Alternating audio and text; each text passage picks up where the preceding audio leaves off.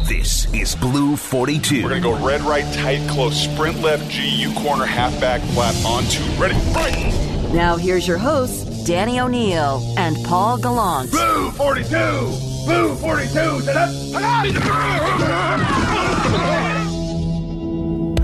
Good morning, Brock. How are you now? Oh, good morning, Polly. Doing great. Had a wonderful weekend. Drove our our Haley out to Missoula, Montana, Ooh. to begin her she journey grows up. there. She grows up. She grows up so fast. Isn't that wild? Isn't yeah, it that is. Wild. That joyous little girl, that bubbly, fun, joyous little girl. She's still all of that. I, w- I will say, we uh, we pulled into Missoula. We were a little early to meet the coaches for the tour and everything else. So we ate at this little barbecue spot, which I think happened to be maybe closest to Hippieville in Missoula.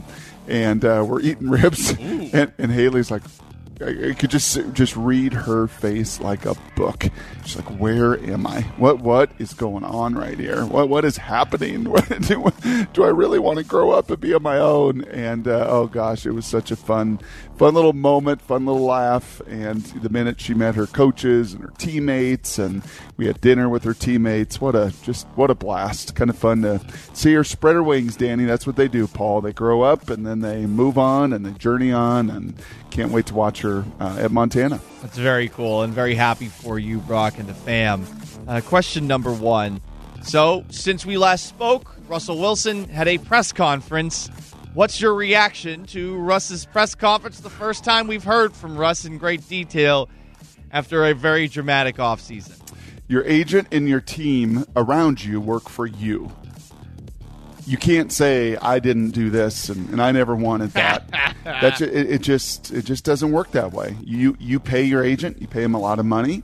Uh, none of those decisions were were uh, off Russell's uh, radar. If they were, he would have said so at that time and at that moment, and he could have put a halt to all of that this offseason.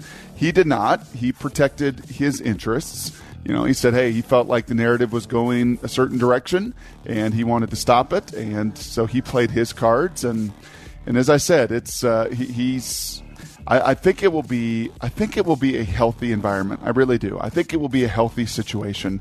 I think there's uh, enough equity between the sides, enough relationship of a decade between the sides but I certainly wasn't buying uh, the.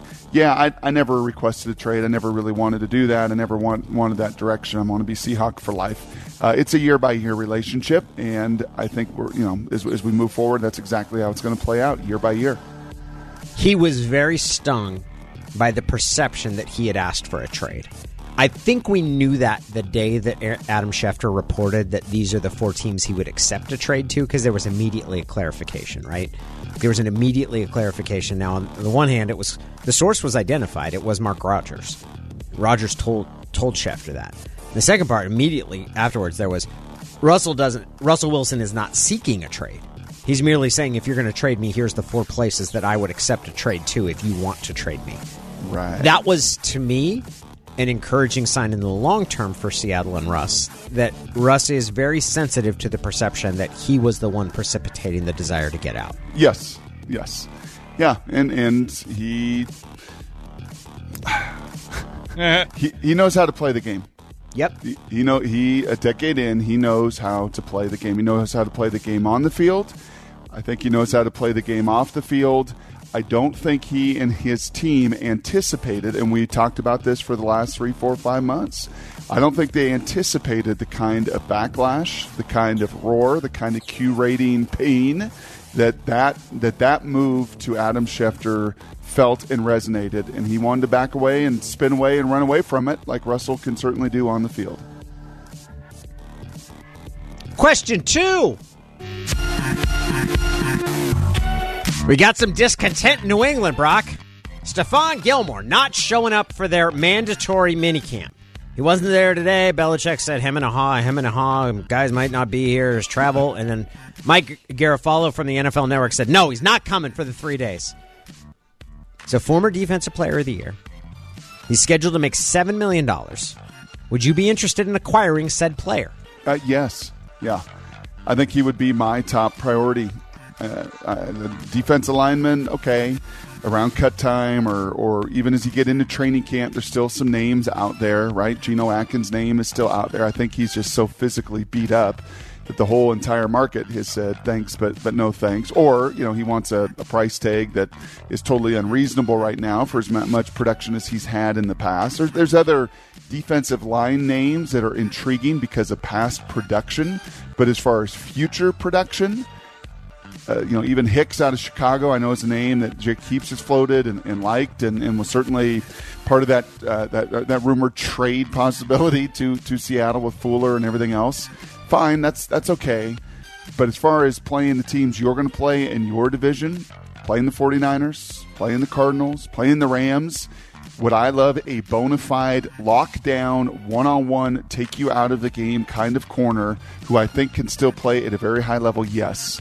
And for some reason, when, when this name kind of percolated a month ago, Danny, the name that, that came right alongside to me was Justin Coleman one of the rare DBs from outside the Seahawks family that came in here and thrived. Right, had spent time in other places, and in particular, had spent time in New England, in Belichick's scheme, understanding nuance, understanding technique, understanding route combinations. You know, the depth that they go to in New England to train up their defensive backs, and to watch that work so successfully for Justin here in Seattle I think, I, right or wrong, biased or unbiased, that, that name popped into my head with the Stephon Gilmore and why that move would excite me even more.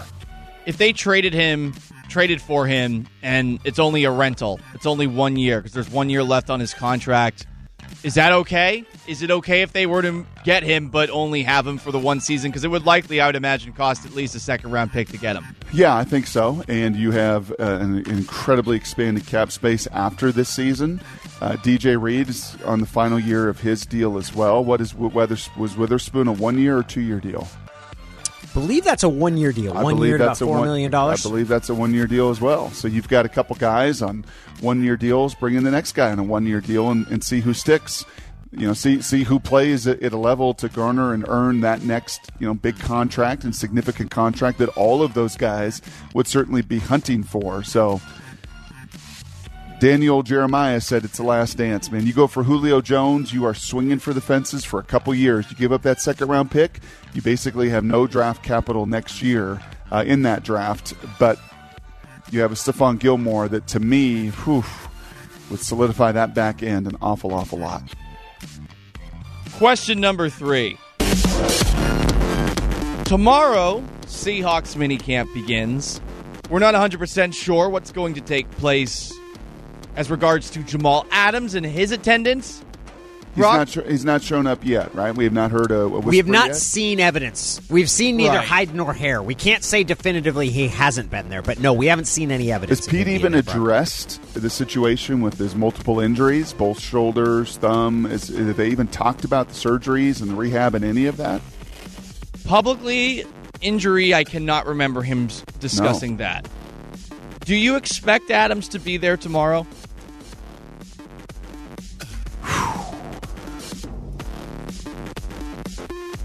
I do, yes, for what it's I do too. Yes, I do. I do. I, think don't he's think going to be there and not I- practice. Oh, hundred percent. He's he couldn't practice anyway. I think with his with his rehab and his shoulders, and you know, it's just uh, it's so intriguing. Yes, I do expect him to be there. I don't think he wants to be fined, whatever it is. It's pretty significant fine over those 92,000. three days. Yeah.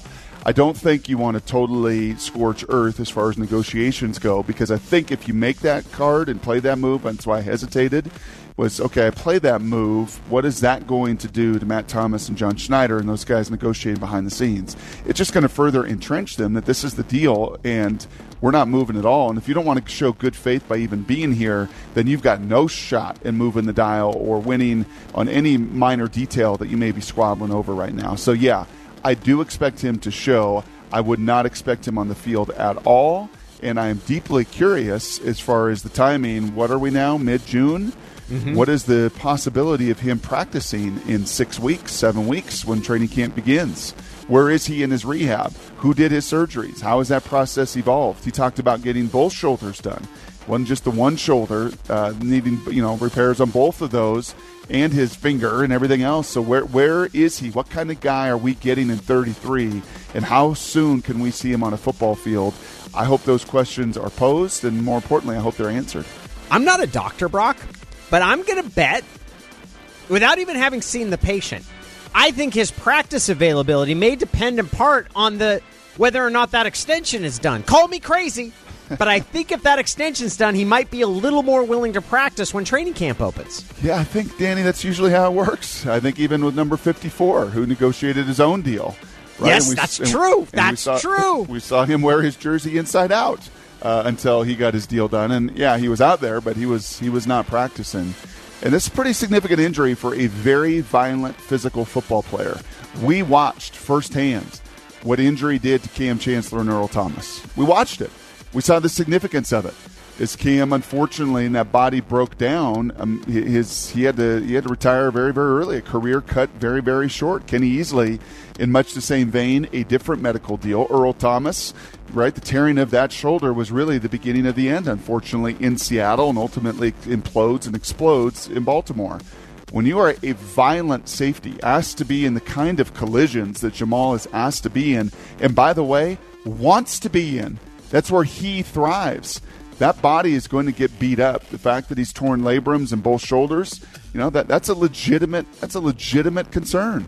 Is that playing a role in this contract conversation? I'm totally speculating, but I think it would. I mean, how, how long in guarantees? You're not going to go in guarantees beyond two years, are you? No, Maybe- but it also works. Wouldn't that make Jamal more willing to take an extension? Because in the overall, like he's got the uncertainty of how he's going to come back from these injuries as well, right? Yes, Playing pl- playing another season on that and saying, okay, I'm gonna I'm gonna bet on myself here is complicated a little Oh, bit. he's not going to do he's that. coming He's not going to do that. There's no chance he's going to do that, and I don't think the Seahawks want to do that either. I think they want to structure this deal, and I don't know how much Mr. Clayton, who works and knows these agents and these numbers as well as anybody, and you guys have have squabbled and quarreled over this. But my gut feeling is he is not comfortable doing the deal the Seahawk way which is you're going you know you're, you're going to get your guarantees you're going to get paid very highly but it's going to be an extension off of this next year's salary. That's the way it works. That's the way it's worked for 12 years with this leadership. And i don't think that's what he's most excited about. I think he wants his lump sum and he wants all his guarantee now and that's just not contractually structurally the way the seahawks have done it with anybody. I think the biggest issue is going to be how much, by how much does he want to be the highest paid safety? I, I, I think that's going to be the sticking point. The, the other part of it that they'll tr- say, and Seattle's done this, is their extensions tend to be a year shorter than most Yep. other teams do. They Yep. tend to be a year shorter, and that's something that they hold out as, hey, you're going to get back, you're going to get another bite at the apple sooner. Like you're you're going to, and he's going to say, they- and his agent's going to say, and his brother's going to say, and his family's going to say, "Hey, man, you are already, you know, taking a beating in this league. It's more important now to get that extra year and get as much guarantees as possible now than it is another bite at the apple. Another bite at the apple for a running back and a safety in this league is not another bite at the apple for a quarterback and a wide receiver and even a pass rusher or left tackle in this league today." That is Blue 42. Brock Huard, our guest on Mondays, Tuesdays, and Thursdays. Hey, Brock, what did you think of how the Green Bay Packers president, CEO uh-huh. Mark Murphy, handled that? He really tamped down the temperature on their problem with their quarterback, didn't he? No, no, no, no. He did He's a complicated fellow. Oh, you don't think that Aaron enjoyed that? No, uh-uh, uh-uh. You don't think that he thought, oh, he's complimenting me. He's saying that I've got some intellectual depth, that I, what have you- layers like an what onion. Kind of, what kind of smirk did Rodgers have as he read the headlines about how good Jordan Love looked? What kind of, little, kind of little smirky smirk on the Berkeley boy's face did he have when Jordan Love was sizzling hot? When Jordan looked so good out there?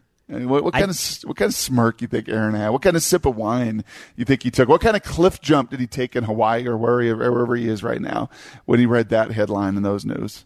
I imagine him as having a series of pictures that he's defacing. Gutekunst has ho- devil horns, mustache, black eye, all sorts of stuff. Now Mark Murphy. Now it's your turn. You just made the list, Mark Murphy, Dartboard. and he's going to go to work on that photo as well. Perhaps some darts will be flung at it.